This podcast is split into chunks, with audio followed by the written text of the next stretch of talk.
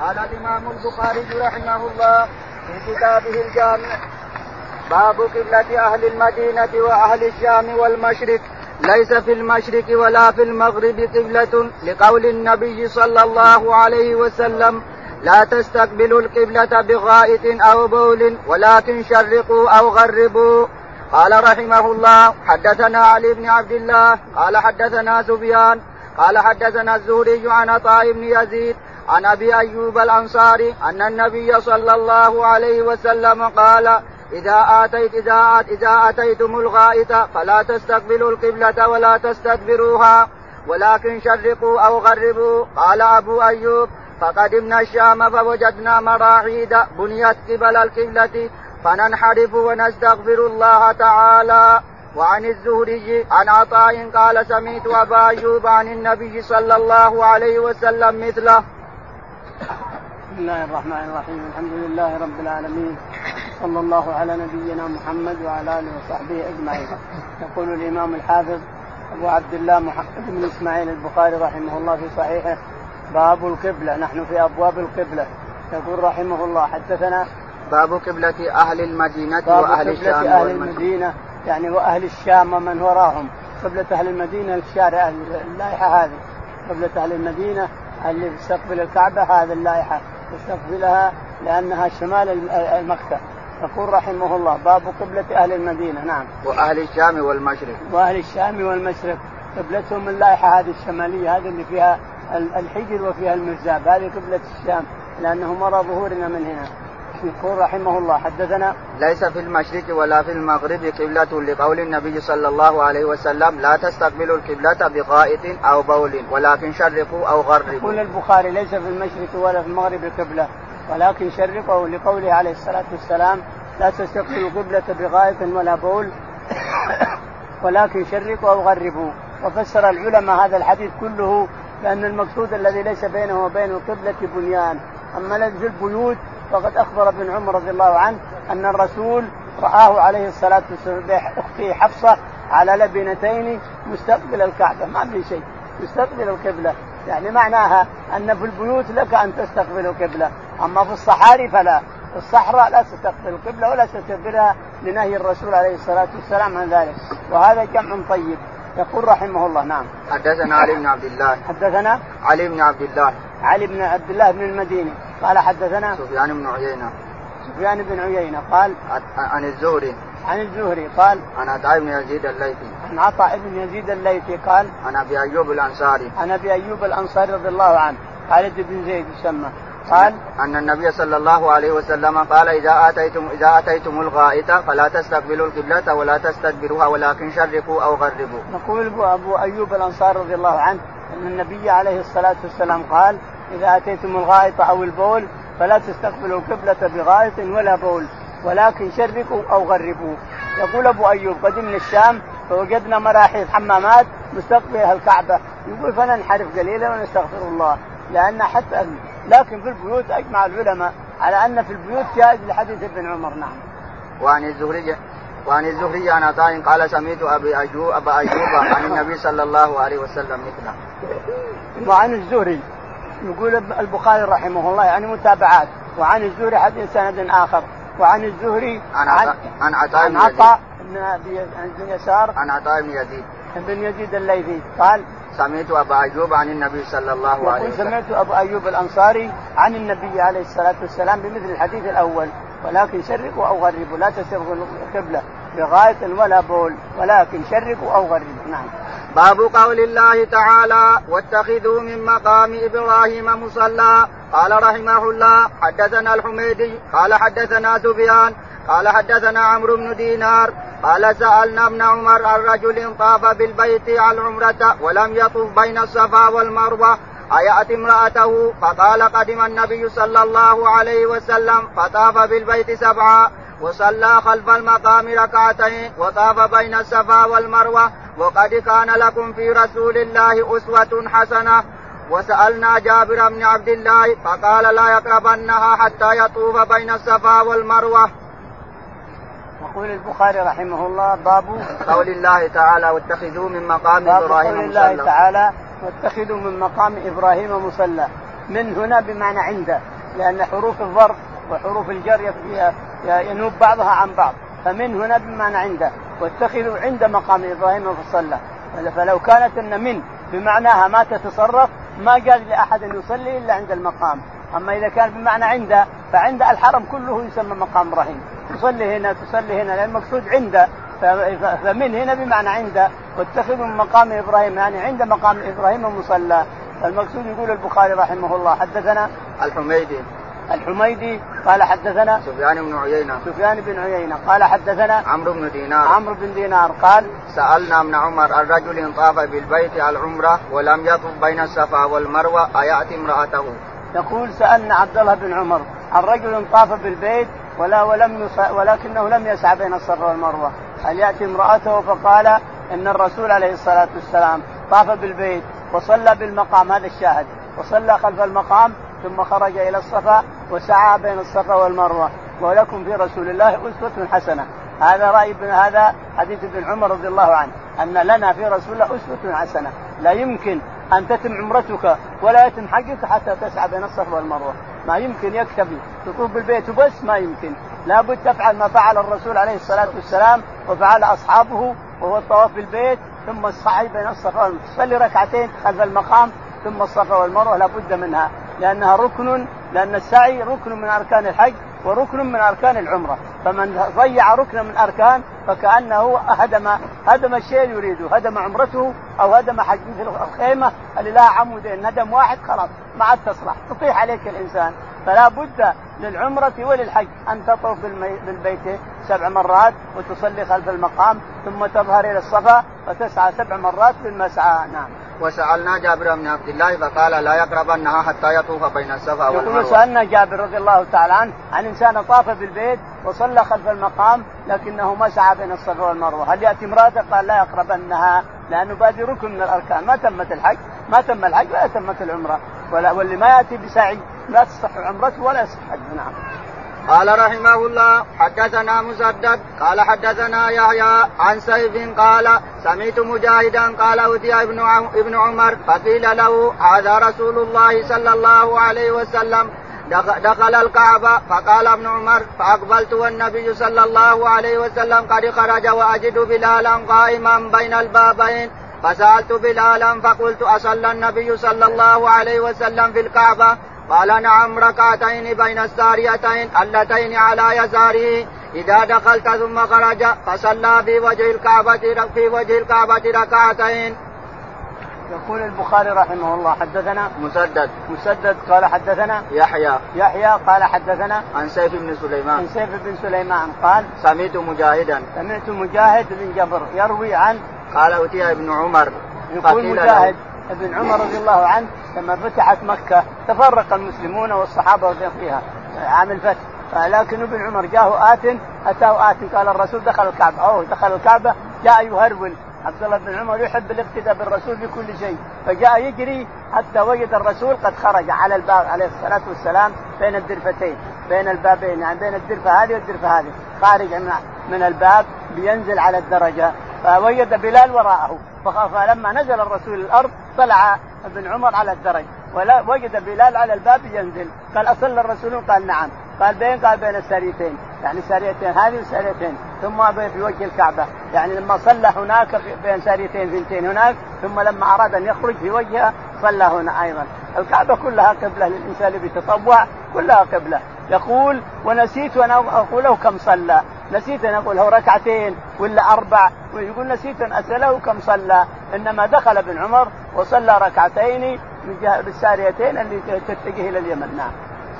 قال رحمه الله حدثنا إسحاق بن نصر قال حدثنا عبد الرزاق قال أخبرنا ابن جريج عن عطاء قال سمعت ابن عباس قال لما دخل النبي صلى الله عليه وسلم البيت دعا في نواحيه كلها ولم يصلي حتى خرج منه، فلما خرج ركع ركعتين في قبل الكعبة وقال هذه القبلة.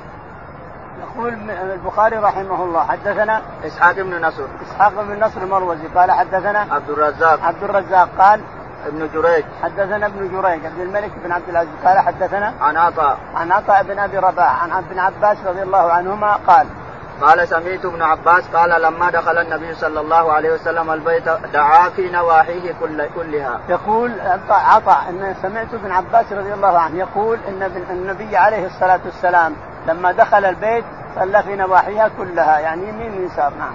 ولم يصلي حتى خرج منه. دعا دعا في نواحيه كلها ولم يصلي حتى خرج منه. يقول دعا في نواحيها كلها ولم يصلي، لكن ابن عباس عن فتح مكة له ست سنوات وسبع سنوات، لكن حدث حدث ابن عمر وحدث غيره من موالي بن عمر أن الرسول صلى فيها، دخل وصلى فيها لكنه لم يصلي فيها حتى أخرج الأصنام ثلاثمائة وستين صنم، ومنها هبل ومنها صورة إسماعيل وإبراهيم ومنها كذا وكذا، فكسرها معه غصن عود يرمي كل ما هوى إلى شيء ونكس على وجهه، هوى على شيء طاح على ظهره، هوى على شيء طاح حتى انتهت، ثم جمعت كالقمامة وأخرجت من الكعبة. لما طهرت الكعبة صلى فيها، أما حجة الوداع فلم تفتح ولم يصلي فيها عليه الصلاة، صلى فيها لما فتح فتح مكة صلى. نعم. باب التوجه نحو القبلة حيث كان. وقال أبو هريرة قال النبي صلى الله عليه وسلم استقبل القبلة وكبر. قال رحمه الله حدثنا عبد الله بن رجاء قال حدثنا إسرائيل عن أبي إسحاق عن براء بن عازب رضي الله عنهما قال كان رسول الله صلى الله عليه وسلم صلى نحو البيت نحو بيت المقدس ستة عشر وسبعة عشر شهرا، وكان رسول الله صلى الله عليه وسلم يحب أن يوجه إلى الكعبة، فأنزل الله قد نرى تقلب وجهك في السماء فتوجه نحو الكعبة. وقال السفهاء من الناس وهم اليهود ما ولاهم عن قبلتهم التي كانوا عليها، قل لله المشرق والمغرب يهدي من يشاء إلى صراط مستقيم. فصلى مع النبي صلى الله عليه وسلم رجل ثم خرج بعدما صلى، فمر على قوم من الأنصار في صلاة العصر نحو بيت المقدس، فقال هو يشهد أنه صلى مع رسول الله صلى الله عليه وسلم وأنه توجه نحو القبلة، فتحرف القوم حتى توجهوا نحو الكعبة. يقول البخاري رحمه الله باب باب تو... باب التوجه نحو القبلة حيث كان. التوجه نحو الكعبة يعني القبلة الكعبة. يقول حدثنا وقال أبو هريرة قال النبي صلى الله عليه وسلم استقبل القبلة وكبر.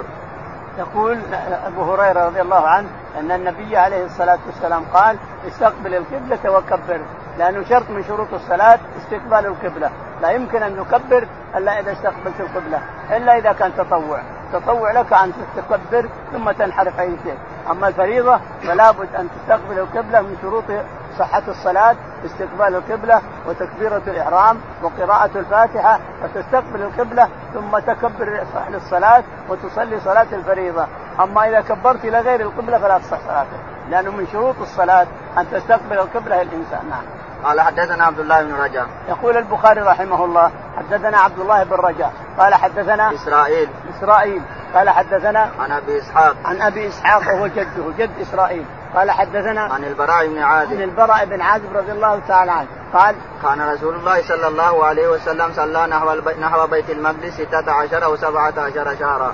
يقول البراء بن عازب أن النبي عليه الصلاة والسلام صلى نحو بيت المقدس حينما هاجر إلى المدينة، صلى إلى بيت المقدس قال سبعة عشر ستة عشر شهرا أو سبعة عشر شهرا، ثم لما أكثر من الصلاة من دعاء الله تعالى أن يوجهه إلى الكعبة أجاب الله دعوته، قال قد نرى تقلب وجهك في السماء فولي وجهك قبلة المسجد الحرام فولي وجهك قبلة حيثما تكون فولي وجوهكم قبل المسجد الحرام وحيثما تكونوا فولي وجوهكم قبله، فاستقبل الناس الكعبة، يوم نزلت الآية استقبل الرسول الكعبة وصلى فيها بعدما صلى ستة عشر أو سبعة عشر إلى المقدس. ولهذا نزل سئل الرسول عن الجماعة اللي صلوا إلى المقدس وماتوا ماذا قال؟ لا يضيع الله أعمالهم، لا لا يضيع الله لا يضيع أعمالهم، ما يضيع نياتهم ولا يضيع عملهم، مكتوب عند الله تعالى تزدد، أي عمل تعمله لوجه الله فهو مكتوب عند الله يعطيك الله إياه ولا يظلمك شيئا. الشاهد أن الرسول انحرف قيل صلاة الظهر وقيل صلاة الفجر وقيل صلاة العصر الله أعلم، انحرف إلى الكعبة صلى إلى الكعبة، ثم ذهب رجل صلى معهم من الصحابة رضي الله عنهم فأتى إلى مسجد القبلتين فقال أشهد أني رأيت الرسول عليه الصلاة والسلام استقبل الكعبة، فدار الناس بإمامهم فيها أن الحركة لأجل الصلاة لا بأس بها، ما تضر الصلاة. فداروا بإمامهم من الشام وداروا إلى الكعبة، داروا دورة شيء شديدة حتى وصلوا إلى يستقبلوا الكعبة.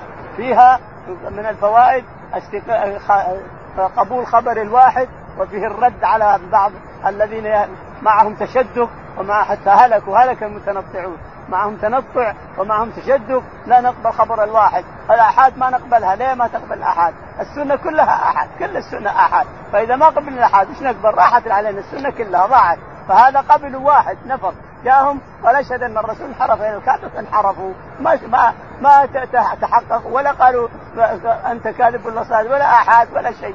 ففي خبر أن قبول خبر الواحد أنه حجة في العقائد وفي غيرها، في العقائد والفقه. عندهم يقول في العقائد ما نقبل إلا كذا ونقبل هذا كله كلام فارغ لا بأس به. ومن تلبيسات الشيطان على بني آدم، من تلبيسات الشيطان على بني آدم يخدعه ويخرجه من طوره ويخرجه حتى من الطريقة المسلمة، من طريقة المسلمين. وإلا فالأحاد كل الشريعة أحد، كل الشريعة أحد تجدها. فإننا نقبل الأحاد في العقائد وفي الأحكام وفي كل شيء، نقبله نقبل الأحاد إذا صارت مسندة إلى الرسول عليه الصلاة والسلام. وكان يحب أن يتوجه فأنزل الله قد نرى تقلب وجهك في السماء، أنزل الله تعالى وتقدس قد نرى تقلب وجهك في السماء فلنولينك قبلة ترضاها فولي وجهك شطر المسجد الحرام وحيثما كنتم وولوا وجوهكم شطرها. على حين قالت اليهود ما ولاهم عن قبلتهم، ليش ولوا؟ كانوا يصلون المقدس وهم فرحانين، اليهود مبسوطين ان الرسول يصلي الى قبلتهم، فلما حرف قال ما ولاهم عن قبلتهم. يقول اليهود هذول ما يفهمون حاجة ويبونوا يجعلون الناس كلهم على دينهم، ما ولاهم عن قبلتهم. يقول الله تعالى قل لله المشرق والمغرب، لله القبلة هنا والقبلة هنا كلها، المقدس والكعبة كلها لرب العالمين، فأينما توجهنا فنحن نريد رضا رب العالمين. نعم. قال رحمه الله حدثنا مسلم قال حدثنا هشام قال حدثنا يحيى بن أبي كثير عن محمد بن عبد الرحمن عن جابر قال كان رسول الله صلى الله عليه وسلم يصلي على راحلته حيث توجهت، فإذا أراد الفريضة نزل فاستقبل القبلة. يقول رحمه الله حدثنا مسلم بن إبراهيم مسلم بن إبراهيم قال حدثنا هشام بن عبد الله هشام بن عبد الله الدستوائي قال يحيى بن أبي كثير يحيى بن أبي كثير الطائي قال عن محمد بن عبد الرحمن محمد بن عبد الرحمن قال عن جابر عن جابر رضي الله تعالى عنه أن النبي صلى الله عليه وسلم إذا أراد أن يصلي فريضة نزل وصلى إلى الكعبة، استقبل الكعبة وصلى إليها، لأنه ما ما في مشكلة، ما هي مشكلة ولا في مشقة. أنا خناقة الإنسان برك الإبل وصلى الفريضة على جهة القبلة. أما إذا والسيارة كذلك ما يكلفك أنك تنزل من السيارة وتصلي إلى الكعبة، الفريضة خاصة. يقول وأما يقول جابر رضي الله عنه وأما النوافل فكان يستقبل القبلة في الإحرام بس ويمضي حيث اتجهت به، يمضي يمضي حيث اتجهت، هنا ولا هنا ولا هنا، المهم الله أكبر إلى الكعبة ثم تمضي الناس حيث شاء. نعم. قال رحمه الله حدثنا عثمان قال حدثنا جرير عن منصور عن إبراهيم عن علقمة قال قال عبد الله صلى النبي صلى الله عليه وسلم قال إبراهيم لا أدري زاد أو نقص، فلما سلم قيل له يا رسول الله أحدث في الصلاة شيء، قال وما ذاك؟ قالوا صليت كذا وكذا، فتنى رجليه واستقبل القبلة وسجد سجدتين ثم سلم، فلما أقبل علينا بوجهه قال إنه لو حدث في الصلاة شيء لنبأتكم به، ولكن إنما أنا بشر مثلكم أنسى كما تنسون، فإذا نسيت فذكروني، وإذا شك أحدكم في صلاته فليتحرى الصواب فليتم عليه ثم ليسلم ثم يسجد سجدتين. يقول البخاري رحمه الله حدثنا عثمان بن أبي شيبة عثمان بن أبي شيبة قال حدثنا جرير بن عبد الحميد جرير بن عبد الحميد قال حدثنا منصور بن المعتمر منصور بن المعتمر قال حدثنا إبراهيم النخعي إبراهيم بن يزيد النخعي قال عن علقمة عن علقمة بن وقاص الليثي عن علقمة بن يزيد النخعي أيضا قال قال قيس النخعي. نعم. قال قال عبد الله صلى النبي صلى الله عليه وسلم. يقول علقمة بن قيس النخعي أن عبد الله بن مسعود رضي الله عنه والنخع كلهم من أصحاب مسعود ويروون عنه، الأسود وإبراهيم بن يزيد وقيس وقيس بن النخعي، جميع هؤلاء كلهم مجموعة من أصحاب عبد الله بن مسعود رضي الله عنه. فأن صلينا مع الرسول عليه الصلاة والسلام إحدى صلوات إحدى الصلوات فصلى ثم سلم، لما سلم فقال له الناس انك هل حدث في الصلاة شيء؟ قال لا ما حدث شيء. قالوا يا رسول الله بقي كذا وبقي كذا. يقول فثنى رجليه ثم كبر واتى بالذي يقولون ثم سجد سجدتين للسهو. على سجدتي السهو متى تاتي بها الانسان؟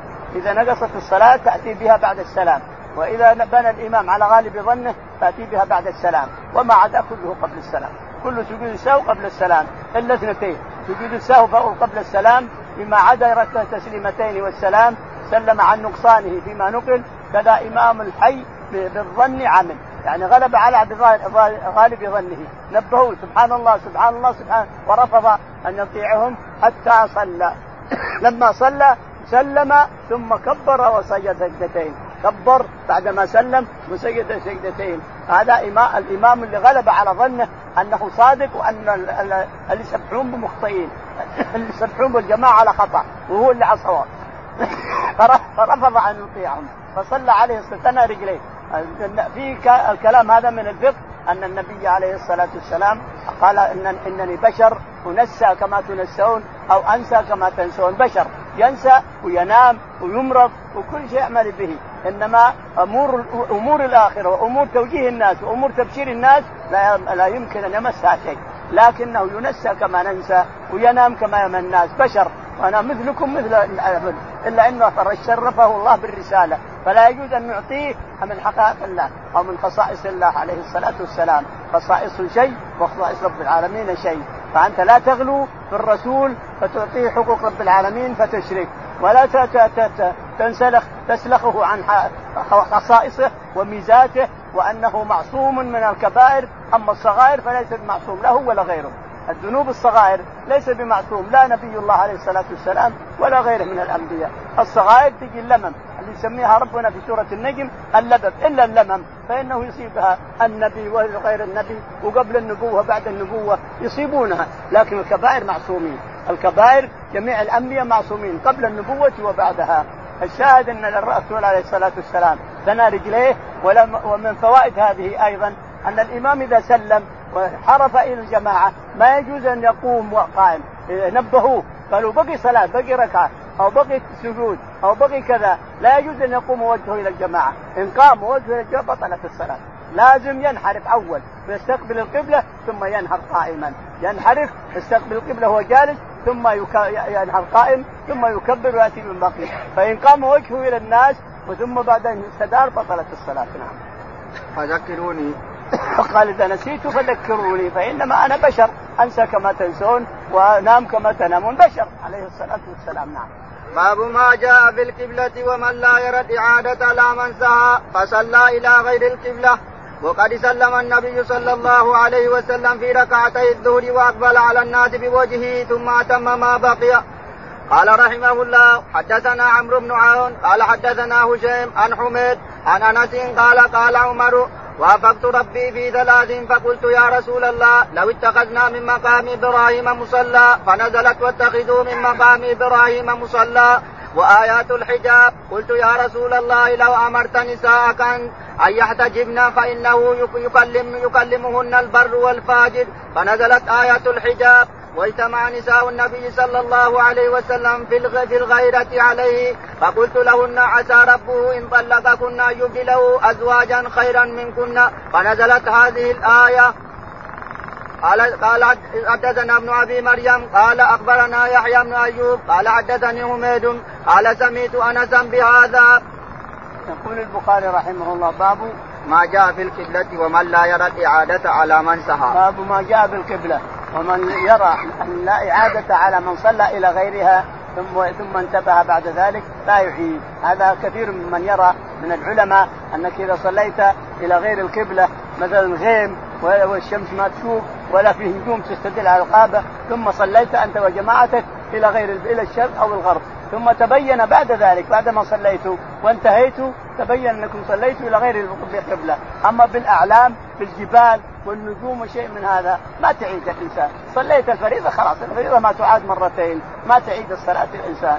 يقول البخاري وقد سلم النبي صلى الله عليه وسلم في ركعتي الظهر وأقبل على الناس بوجهه. يقول هذا يستدل بهذا أن الرسول عليه الصلاة والسلام صلى في ركعتين الظهر ركعتين ثم سلم ثم نهض وجلس إلى خشبة يشبك أصابعه فأتاه ذي اليدين قال قصرت الصلاة أم نسيت؟ قال لم تقصر ولا انسى. قال بلى باقي ركعتين باقيت ركعتين صليت من اثنتين وبقي اثنتين من صلاة العشاء ما أدري الظهر أو العصر، بعضهم قال إنها الظهر.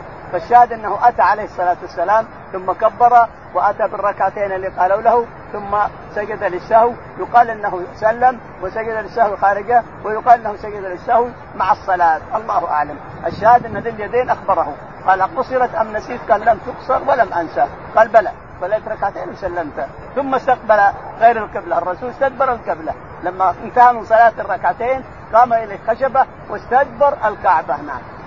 قال حدثنا عمرو بن عون يقول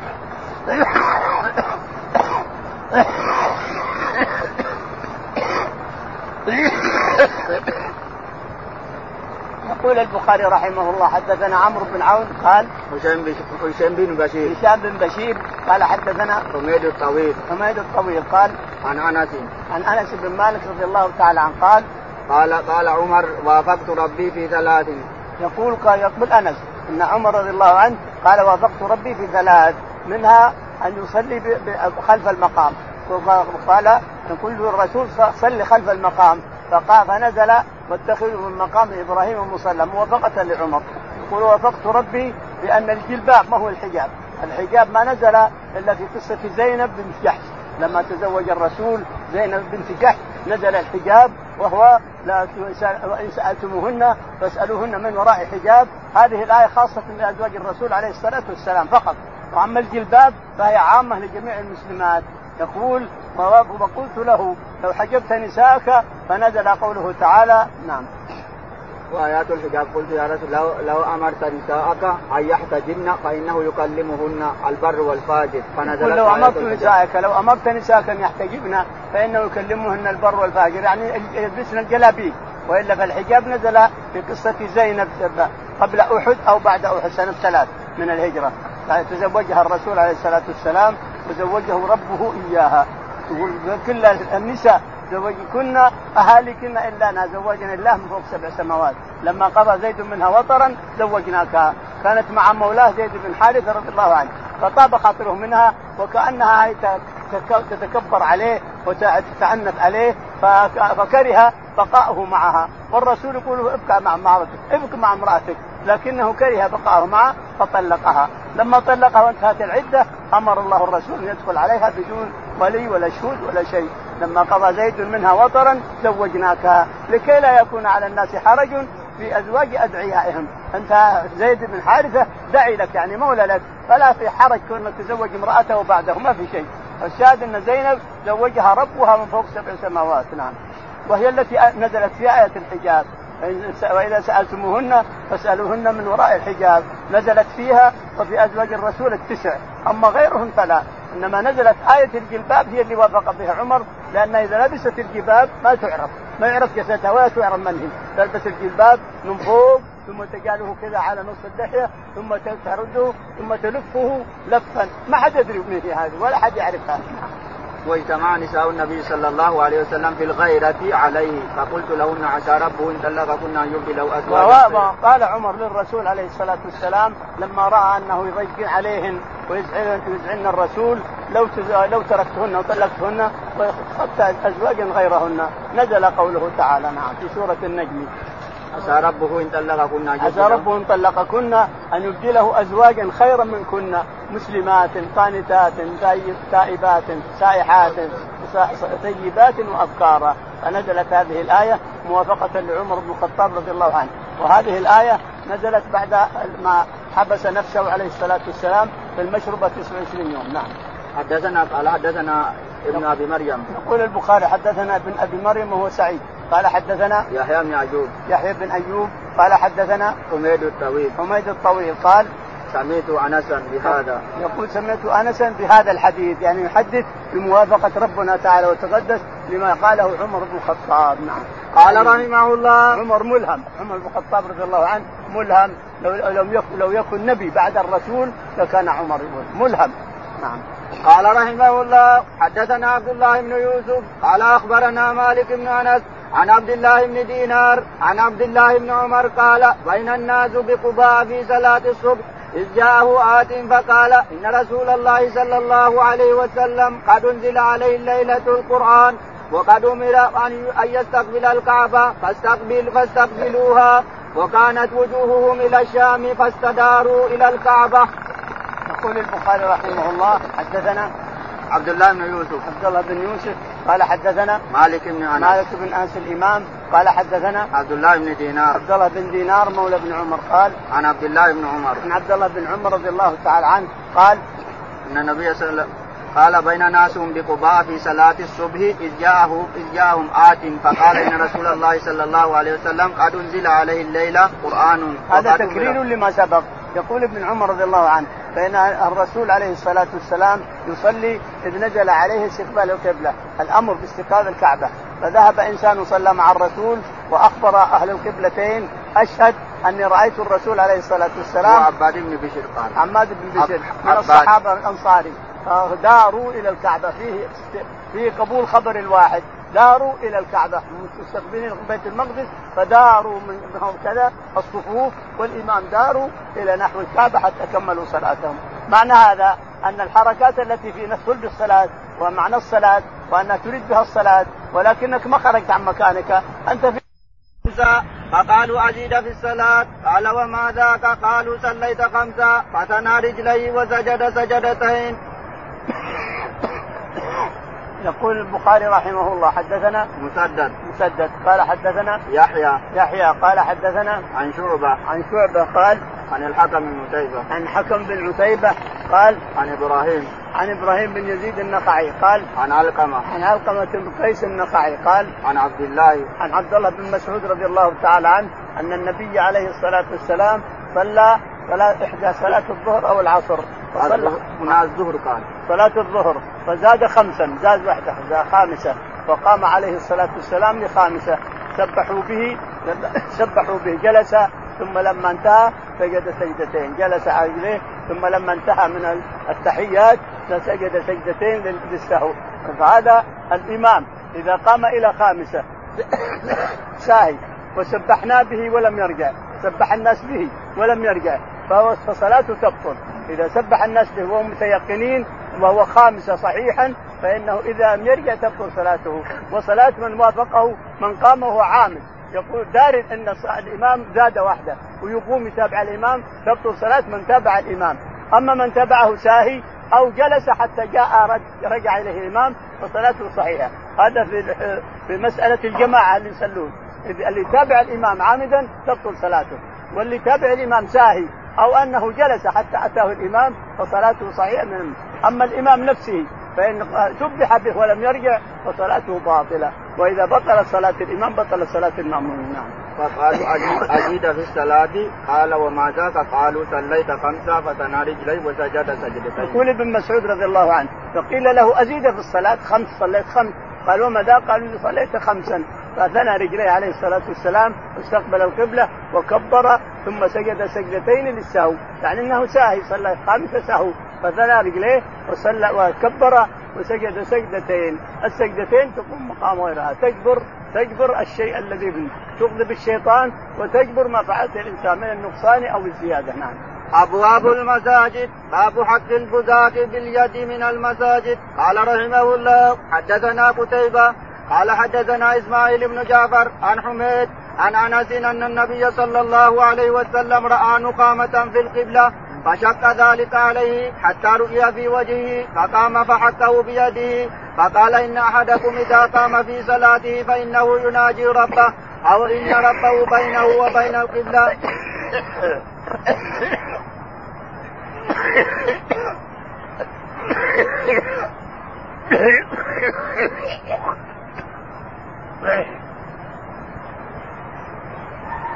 نعم. فلا يبزقن أحدكم قبل وقبل قبلته ولكن عن يساره وتحت قدميه ثم ثم أخذ طرف ردائه فبصق فيه ثم رد بعده على بعض فقال: أو يفعل هكذا؟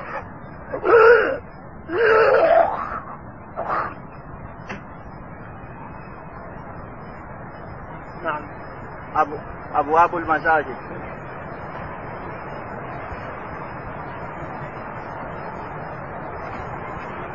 يقول البخاري رحمه الله باب المساجد. نعم. باب حق باب حق البزاق باليد من المساجد. باب حق البزاق أو التفلانة من القبلة. انظروا يا إخواني، لاحظوا وش اللي حصل اليوم من علامات الساعة ومن البدع. تجد الناس اليوم يجيب إعلان يلصقوا باب المسجد من الداخل، يلصقوا في الغرة. الغرة هذا كم؟ الرسول يقول لو أخرج قذاة له أجر كذا وكذا. كم يجي الغرة اللي خربوا باب المسجد ونجس المسجد؟ الرسول حكى تفلانة في الباب في الجدار. فكم يجيب غرة ثم يجيب إعلان إعلان سواء قرآن أو سنة أو أي شيء.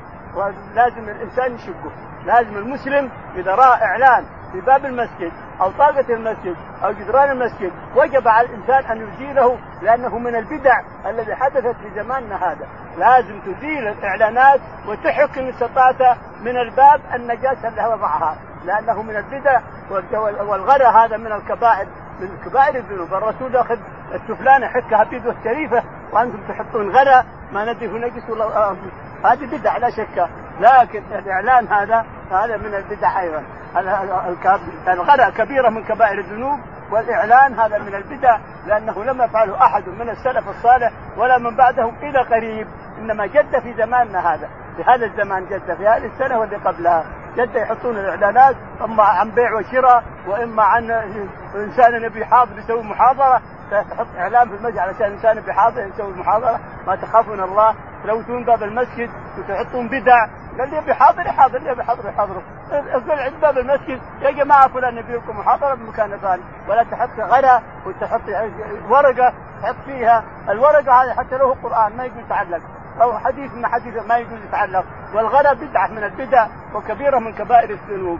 لكن تقول للناس، الناس ما يطيعونك ويعملون ما يشاءون ويرون أنك أنت اللي مخطئ. ليه؟ فلأنك نبي هذا إعلانات تفيد الناس، هذا قرآن وهذا حديث وهذا كذا، هذا كله من انتكاس العقول وبعد الناس عن الشريعة. نعم. قال حدثنا قتيبة بن سعيد قال حدثنا قتيبة بن سعيد قال حدثنا إسماعيل بن جعفر إسماعيل بن جعفر قال حدثنا عن حميد الطويل عن حميد الطويل عن أنس عن أنس بن مالك رضي الله عنه قال أن النبي صلى الله عليه وسلم رأى نخامة في القبلة فشق ذلك عليه حتى رؤي في وجهه فقام فحكه بيده. يقول أنس رضي الله عنه إن النبي عليه الصلاة والسلام رأى نخامة في قبلة المسجد فشق عليه وغضب غضب غضبا شديدا، ثم قام عليه الصلاة والسلام بيده الشريفة فحكها بيده الشريفة، أو جاب حجر أو حكها بيده الشريفة حتى أتى لها. وفي الحديث قصة. نعم. فقال إن أحدكم إذا قام في صلاته فإنه يناجي ربه أو إن ربه بينه وبين القبلة، وقال فلا يبصقن أحدكم قبل قبلته ولكن عن يساره أو تحت قدميه. يقول عليه الصلاة والسلام إذا أراد أحدكم أن يبصق فليبصق عن يمينه أو عن شماله، لكن إذا كان في المسجد ما يمكن يبصق لا عن يمينه ولا عن شماله. إنما الرسول عليه الصلاة والسلام أرشدهم إلى أنك تأخذ طرف ثوبك الإنسان وتدخل فيه ثم تحك وتخليه، أما تدخل في المسجد عن يمينك عن شمالك لا. هذا الكلام إذا كنت خارج المسجد فلا تدخل عن قدامك، إنما عن يمينك أو تحت قدمك، عن يسارك أو تحت القدم، أما عن قدام وجهك فلا تدخل. فأخبر عليه الصلاة والسلام أن أن الله تعالى قبل وجهك الإنسان، ربنا تعالى وتقدس قبل وجهك، ولا نؤول ولا نفسر ولا نقول ماذا ولا ماذا. ظل ظل كثير من العلماء بهذا الكلام، منهم بن حجر والنووي وغيرهم، يقولون لا هذا الحديث ما هو صحيح، والله ربنا ما هو في المسجد ولا قدام المسجد، يعني تكذيبا للرسول عليه الصلاة والسلام. لكن الحديث صحيح وموجود، والرسول حكى النخام من المسجد وقال إن الله قبل وجه المسلم، الله قبل وجه المسلم فلا تدخل قبل وجهك الإنسان. فهذا الحديث نؤمن به إيمانا إجماليا، ما نؤول ولا نفسر ولا نقول، الله تعالى وتقدس معنا في كل مكان بقوته وقدرته واطلاعه وعظمته، معنا في كل مكان. ولو نؤمن بهذا إيمانا إجماليا، ما نفسر ولا نؤول ولا نتكلف، هذا ما يمكن، والله ما يصير في الجدار، والله كذا، هذا كله نعوذ بالله من انتكاس العقول. نعم. قال رحمه الله حدثنا عبد الله بن يوسف قال أخبرنا مالك عن نافع عن عبد الله بن عمر أن رسول الله صلى الله عليه وسلم رأى بصاقا في جدار القبلة فحكه ثم أقبل على الناس فقال إذا كان أحدكم يصلي فلا يبصق قبل وجهه فإن الله قبل وجهه إذا صلى. يقول البخاري رحمه الله حدثنا عبد الله بن يوسف عبد الله بن يوسف التنيسي قال حدثنا مالك مالك بن أنس الإمام قال حدثنا نافع نافع مولى بن عمر عن ابن عمر رضي الله عنه أن النبي عليه الصلاة والسلام رأى نقامة في قبلة المسجد أو في جدار المسجد فغضب غضبا شديدا وذهب حكها بيده بيده الشريفة حكها حكها حكها ثم قال لا يبصقن أحد قبل وجهه فإن الله قبل وجهه. هذا الحديث لا يجوز أن يؤول ولا يفسر ولا ينكر بل نؤمن به إيمانا إجماليا إيمان إجماليا لأن الله معك في كل مكان تعالى وتقدس بعزته وقدرته وسلطانه وعظمته وهو فوق عرشه وهو فوق عرشه لكنه معنا في القدرة والاطلاع وشمول العلم وغيره معنا تعالى وتقدس. فالشاهد أن الله قال لا يبصقن أحدكم قبل وجهه فإن الله قبل وجهه. هذا تؤمن به إيمانا إجماليا ولا تفسر ولا تؤول ولا تقول شيء. نعم. قال رحمه الله حدثنا عبد الله بن يوسف قال أخبرنا مالك عن هشام بن عروة عن أبيه عن عائشة أم المؤمنين أن رسول الله صلى الله عليه وسلم رأى في جدار القبلة مخاطا أو بصاقا أو نقامة فحكه. نقول البخاري رحمه الله مكرر مسأله مؤكد قال حدثنا عبد الله بن يوسف عبد الله بن يوسف التنيسي عن مالك بن أنس قال عن هشام بن عروة عن هشام بن عروة عن أبي عروة بن الزبير عن عائشة رضي الله تعالى عنها أن الرسول عليه الصلاة والسلام رأى نقامة في قبلة المسجد فحكها وغضب وحكها وقال لا يبصقن أحدكم قبل وجهه فإن الله قبل وجهه. لا تبصق قبل وجهك ولكن إذا كنت خارج المسجد فعن يسارك لما تحت خدمك ولا عن يسارك وإلا فخذ طرف رجلك وحط النخامة فيه إذا كنت في المسجد أو كنت تصلي وافركها وخلها فيه أو مناديل اليوم الأمانة الحمد لله رخيصة. نعم. باب حق المخاطب الحصى من من المسجد. قال رحمه الله حدثنا موسى بن إسماعيل قال أخبرنا إبراهيم بن سعد قال أخبرنا ابن شهاب عن حميد بن عبد الرحمن أن أبا هريرة وأبا سعيد حدثاه أن رسول الله صلى الله عليه وسلم رأى نقامة في جدار المسجد فتناول حصاة فحكها فقال إذا تنخم أحدكم فلا يتنخمن قبل وجهه ولا عن يمينه وليبصق عن يساره أو تحت قدمه اليسرى. يقول البخاري رحمه الله حدثنا باب حق المخاطب الحصى باب حق المخاطب الحصى أحيانا يحكها بظفره وأحيانا يحكها بحجر والقضية مرتين الظاهر القضية حصلت مرتين مرة غضب وحكها بظفره ومرة حكها بحجر وحصل على حجر. حدثنا موسى بن إسماعيل موسى بن إسماعيل السبوتكي قال حدثنا إبراهيم بن سعد إبراهيم بن سعد قال حدثنا عن ابن شهاب عن ابن شهاب الزهري قال عن حميد بن عبد الرحمن حميد بن عبد الرحمن قال أن أبا هريرة وأبا سعيد أن أبا هريرة رضي الله عنهما وأبا سعيد الخدري رضي الله عنهما قال أن رسول الله صلى الله عليه وسلم رأى نقامة في جدار المسجد فتناول حصاة فحكها. يقول الاثنين أبو هريرة وأبو سعيد الخدري أن النبي عليه الصلاة والسلام رأى نقامة في قبلة المسجد فتناول حصاة وحكها من المسجد وغضب غضب على من فعل هذا ونهى الناس كلهم أن يفعل أحد في المسجد بهذا الفعل. نعم. فقال إذا تنخم أحدكم فلا تنخمن قبل وجهه ولا عن يمينه وليبصق عن يساره أو تحت قدمه اليسرى. يقول يقول الرسول تمام الحديث أبي هريرة وأبي سعيد أن الرسول قال إذا أراد أن يبصق أحدكم فلا يبصقن قبل وجهه ولا ولكن تحت قدمه أو عن شماله. هذا كان خارج المسجد. أما إذا كان في المسجد فإنه ما يستطيع يستطيع عن يساره لأن الناس صفوه والناس حوله ولا تحت قدمه ولكنه يحفل بثيابه ويحك على ما يخرج. نعم. بغسل ثوبه إلى خرج. نعم.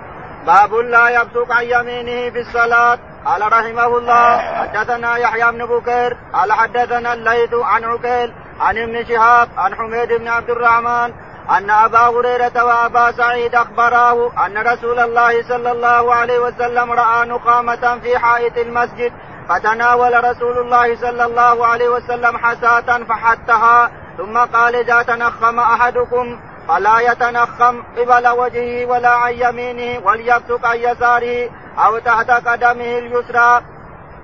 يقول البخاري رحمه الله مؤكدا حدثنا باب لا يبصق عن يمينه في الصلاة. باب لا يبصق عن يمينه في الصلاة. الباب الأول باب لا يبصق قبل وجهه، والباب هذا لا يبصق عن يمينه هنا لا يبصق.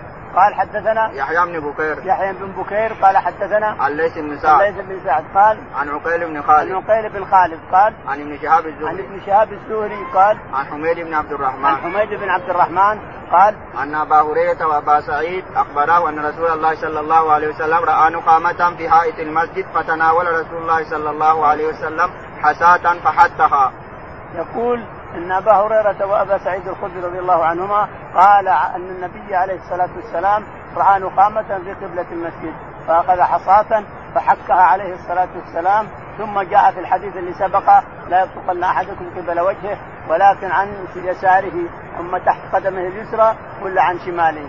إذا كان في المسجد فلا يمكن أن يبصق حتى تحت قدمه اليسرى ولا عن لأنه لوث المسجد، والرسول أخبره أن القذاة اللي تخرج يخرجها الإنسان له أجر كبير، فالنخامة إذا حذفها في الأرض أو حذفها عن يساره فيها كم كم فيها من القذاة. لكن كلام الرسول هنا في خارج المسجد، إذا أردت أن تسفل الإنسان تسفل عن شمالك أو تحت قدمك اليسرى ولا تسفل عن يمينك حتى لو أنت خارج المسجد.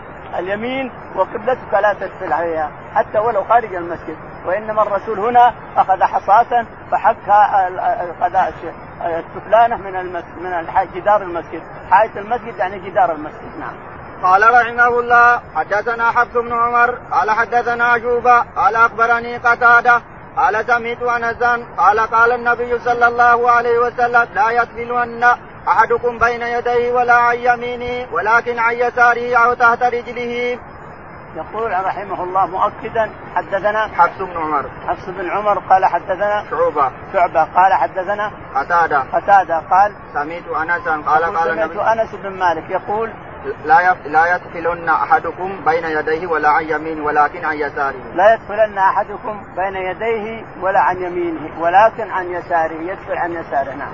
باب ليبصق عن يساره أو تحت قدمه اليسرى. قال رحمه الله حدثنا آدم قال حدثنا شعبة قال حدثنا قتادة قال سمعت أنس بن مالك قال قال النبي صلى الله عليه وسلم إن المؤمن إذا كان في الصلاة فإنما يناجي ربه فلا يبصقن بين يديه ولا عن يمينه ولكن عن يساره أو تحت قدمه.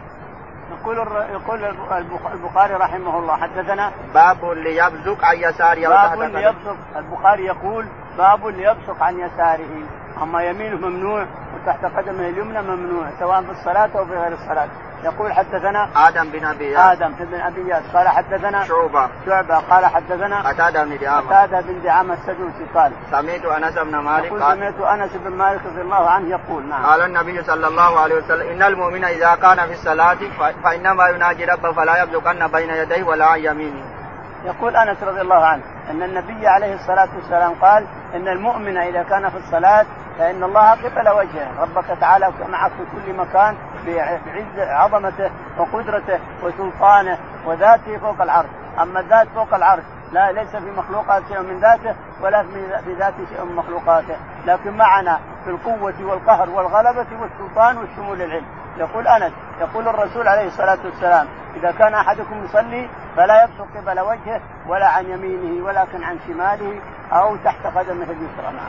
قال رحمه الله قال حدثنا علي قال حدثنا سفيان قال حدثنا الزهري عن حميد بن عبد الرحمن عن أبي سعيد أن النبي صلى الله عليه وسلم أبصر نقامة في قبلة المسجد فحكها بحساة ثم نهى أن يبصق الرجل بين يديه أو عن يمينه ولكن عن يساره أو تحت قدمه اليسرى. وعن الزهري سمع حميدا عن أبي سعيد نحوه. يقول البخاري حدثنا علي بن عبد الله علي بن عبد الله المديني قال حدثنا سفيان بن عيينة سفيان بن عيينة قال حدثنا الزهري الزهري قال عن حميد بن عبد الرحمن عن حميد بن عبد الرحمن قال عن أبي سعيد الخدري عن أبي سعيد الخدري رضي الله تعالى عنه أن النبي عليه الصلاة والسلام رأى نقامة في المسجد في الجدار فحكها بأخذ حصاة وحكها ثم قال لا يبصقن أحدكم في قبلته فإن الله قبل وجهه ولا عن يمينه ولكن تحت قدمه اليسرى أو عن يساره. نعم. وعن الزهري سمعه ميدا عن أبي سعيد عن وعن الزهري متابعات، وعن الزهري أيضا سمع حميد بن عبد الرحمن عن أنس بن مالك عن النبي عليه الصلاة والسلام مثله. والله أعلم. اللهم اهدنا فيمن هديت، وعافنا فيمن عافيت، وتولنا فيمن توليت. اللهم توفنا مسلمين وألحقنا بالصالحين.